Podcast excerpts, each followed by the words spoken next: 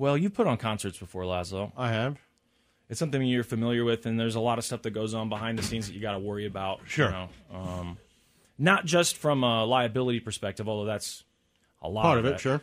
Uh, but just to make sure people are happy. Sure. How many bathrooms do you have? Yeah. Beer lines. Enough flow of traffic. Where will they go? Yeah. You know, how does it work out? What does it look like? How many people per square feet?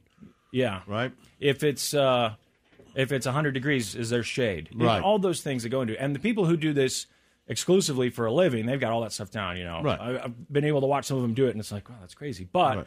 I'm guessing that the percentage of what. Uh, let me rephrase this. Liability's got to be the thing you're worried about the most because so many things can go wrong. Right. And you could get sued. Someone could get hurt. You know, who's Right. responsible? Like, was it what concert was that? Travis Scott concert? Was that the one where people got yeah. trampled? the Astroworld. Yeah, like who's responsible for that, right? So this story, I guess this actually happened a couple years ago, but it's in the news today because of this lawsuit. So this woman, she's from Ontario. She got real drunk at a concert. It was a Marilyn Manson concert, according to this New York Post article. And it says she got so drunk she blew up a house. Says a Canadian woman who caused $10 million in damages after driving drunk, crashing into a house, and causing an explosion is now suing the concert venue that provided her alcoholic Bad luck, beverages Bad luck. as she claims the owners are to blame.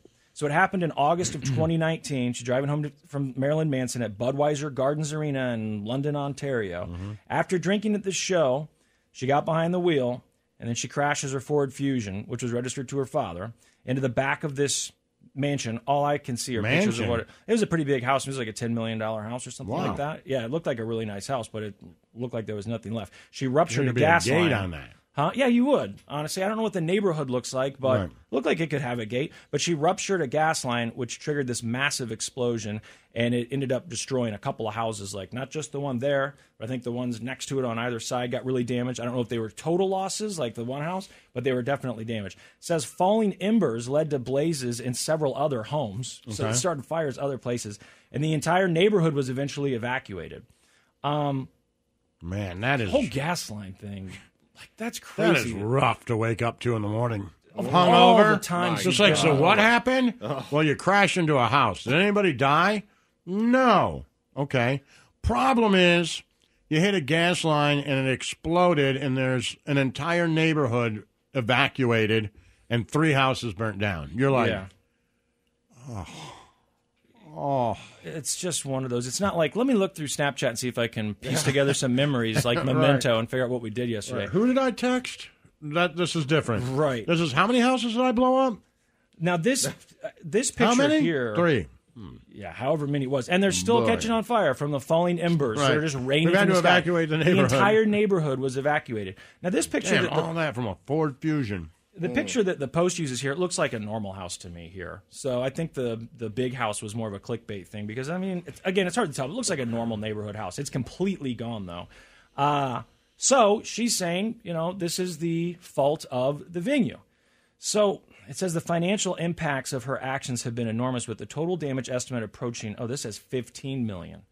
But, uh, meanwhile, victims included two police officers and two firefighters who suffered numerous injuries. Oh. With one firefighter This keeps getting worse. forced to spend more than a week in the hospital before being discharged. I didn't see anywhere that it killed anyone.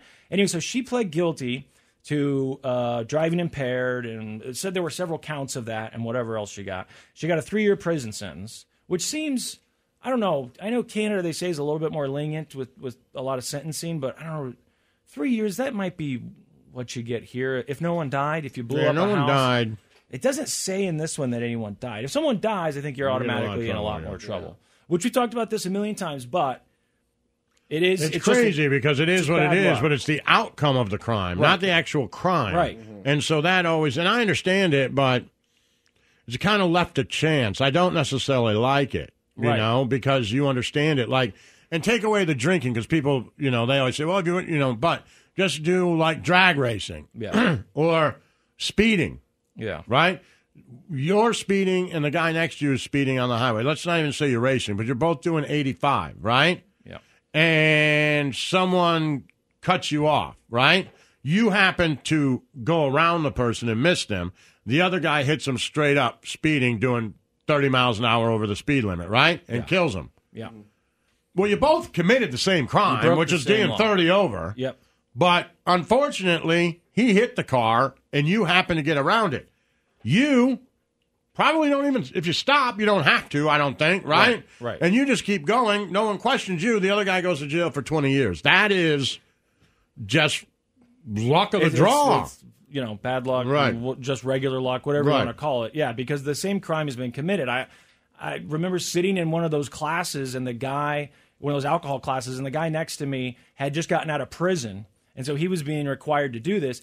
And he, I- asked him what he did, and he told me, and I'm, thinking to myself, that's that's what I did. Right, Except, yeah. you know, uh, nobody ended up dead. Like it's just crazy that Right. so much rests on on, on that fate of, of outcomes. I mean, the same could be said if you go and rob a bank with a toy gun, and uh, you know one of the security guards shoots at someone, someone gets killed. You were never planning on killing anyone. You had a toy gun. Right. That you're going to get in more trouble than the guy who robs a bank with a real gun and no one gets hurt. You know, it's just Right, sure. it's the outcomes at, at the end of the day. So with this, and I've heard of people suing bars before and suing restaurants before. That's not a new thing. But her father and her have filed a lawsuit. This company's called Ovations Ontario Food Services. They're the ones that distributed the booze. They claim the libations purveyors share liability for the blast on the grounds that staffers, quote, ejected her from the venue while failing to take steps to ensure she would not drive home. So this to me sounds a little more specific than saying you gave the person too much booze. Mm. You're saying you kicked someone out and then you know didn't make sure that they got a ride home, which again, I'm not saying that that should be part of the responsibility of a venue to do that.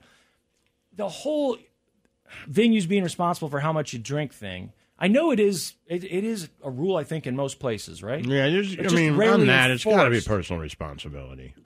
For me on this one I feel libertarian about it. Right. You know, I and th those laws just get enforced so spread. It's really, I think, only if someone decides to I mean, because right, and if they and if the law really wants to do it, then they should just do it. Right. which they're not going to do They're not doing it. Police are out because we still have ten bucks all you can drink. right.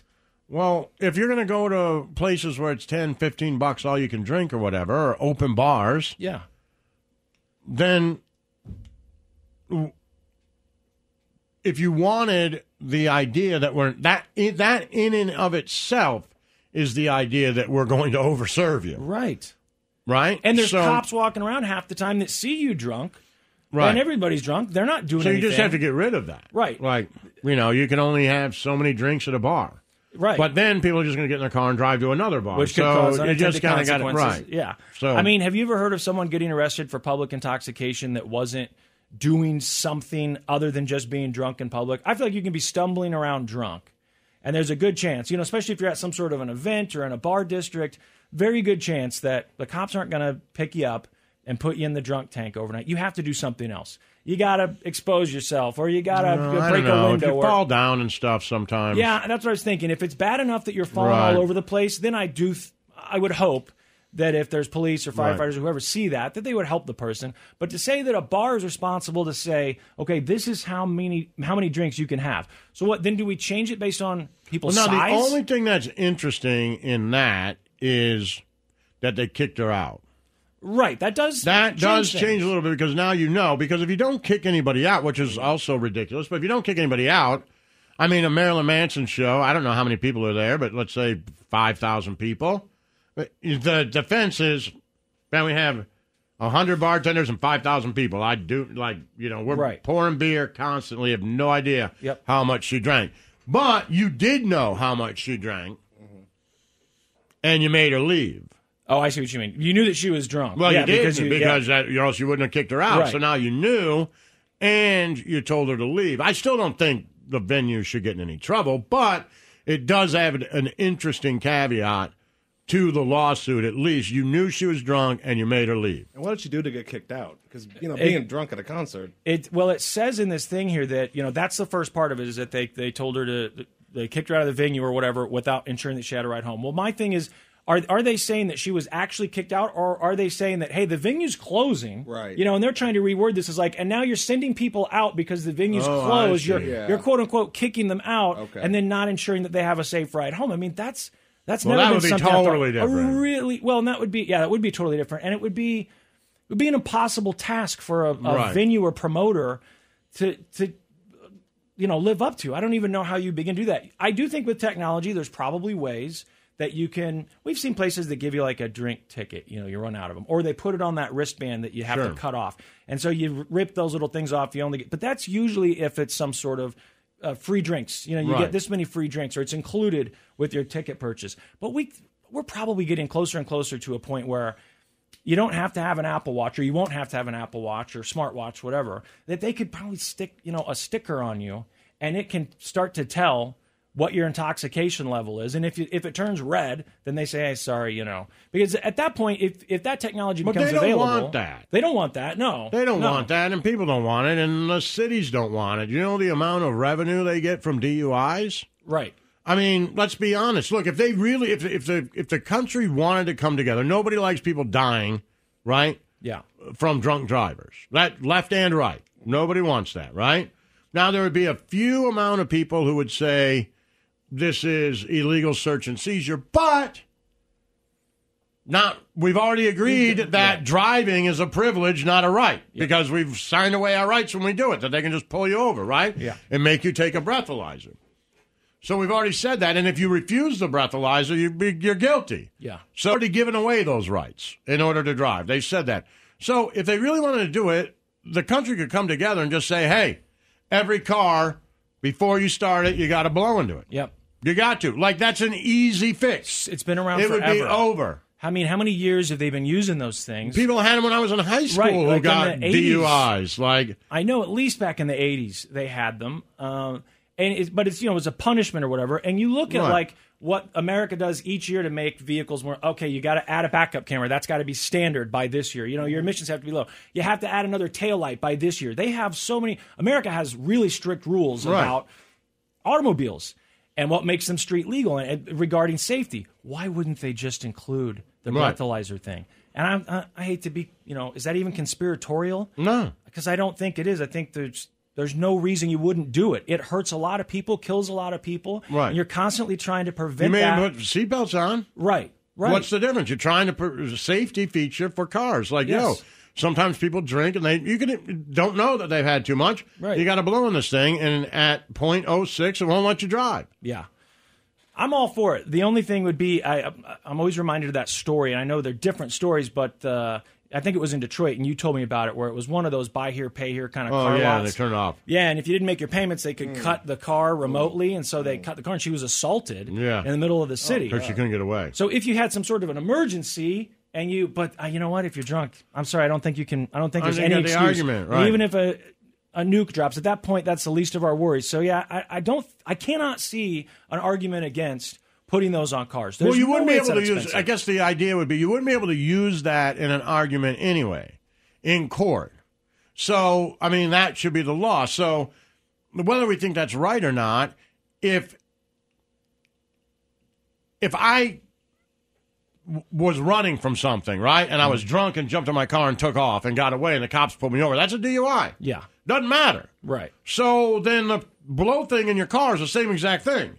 Yeah, Like so, you know, if there was some sort of like they said, you know, if you're in danger, you can drive drunk. right. But, there that's not isn't. there, isn't? No, there isn't. Right. And in case of emergency, drive drunk. That's not a thing. So this just stops you from getting in your car. Okay, so final thoughts on this girl suing. So They say, you know, kicking her out or whatever. They didn't ensure that she got a safe ride home when she was when she left, and and they knew that she was intoxicated. And then over serving, they said that um, they put profit above safety. Uh, which resulted in damage that caused or contributed to the negligence, breach of duty. Oh, they mentioned breach of contract too, which I wonder what's the contract? Does the bar have, you know, a contract somewhere that says we won't overserve, or th- because there's a law in that state or province? Uh, this is one where I feel, I feel pretty hands off. People are going to drink. Right. I don't think it should be up to the bartender to figure out whether or not someone's had I too don't want much them to in drink. trouble. And they still do, by the way. I mean, sometimes bartenders Right, they'll cut you regularly off. are like, no more, especially if you're being annoying. Right. But to say that you get a DUI and the venue's responsible, Mm. nah. The Church of Laszlo.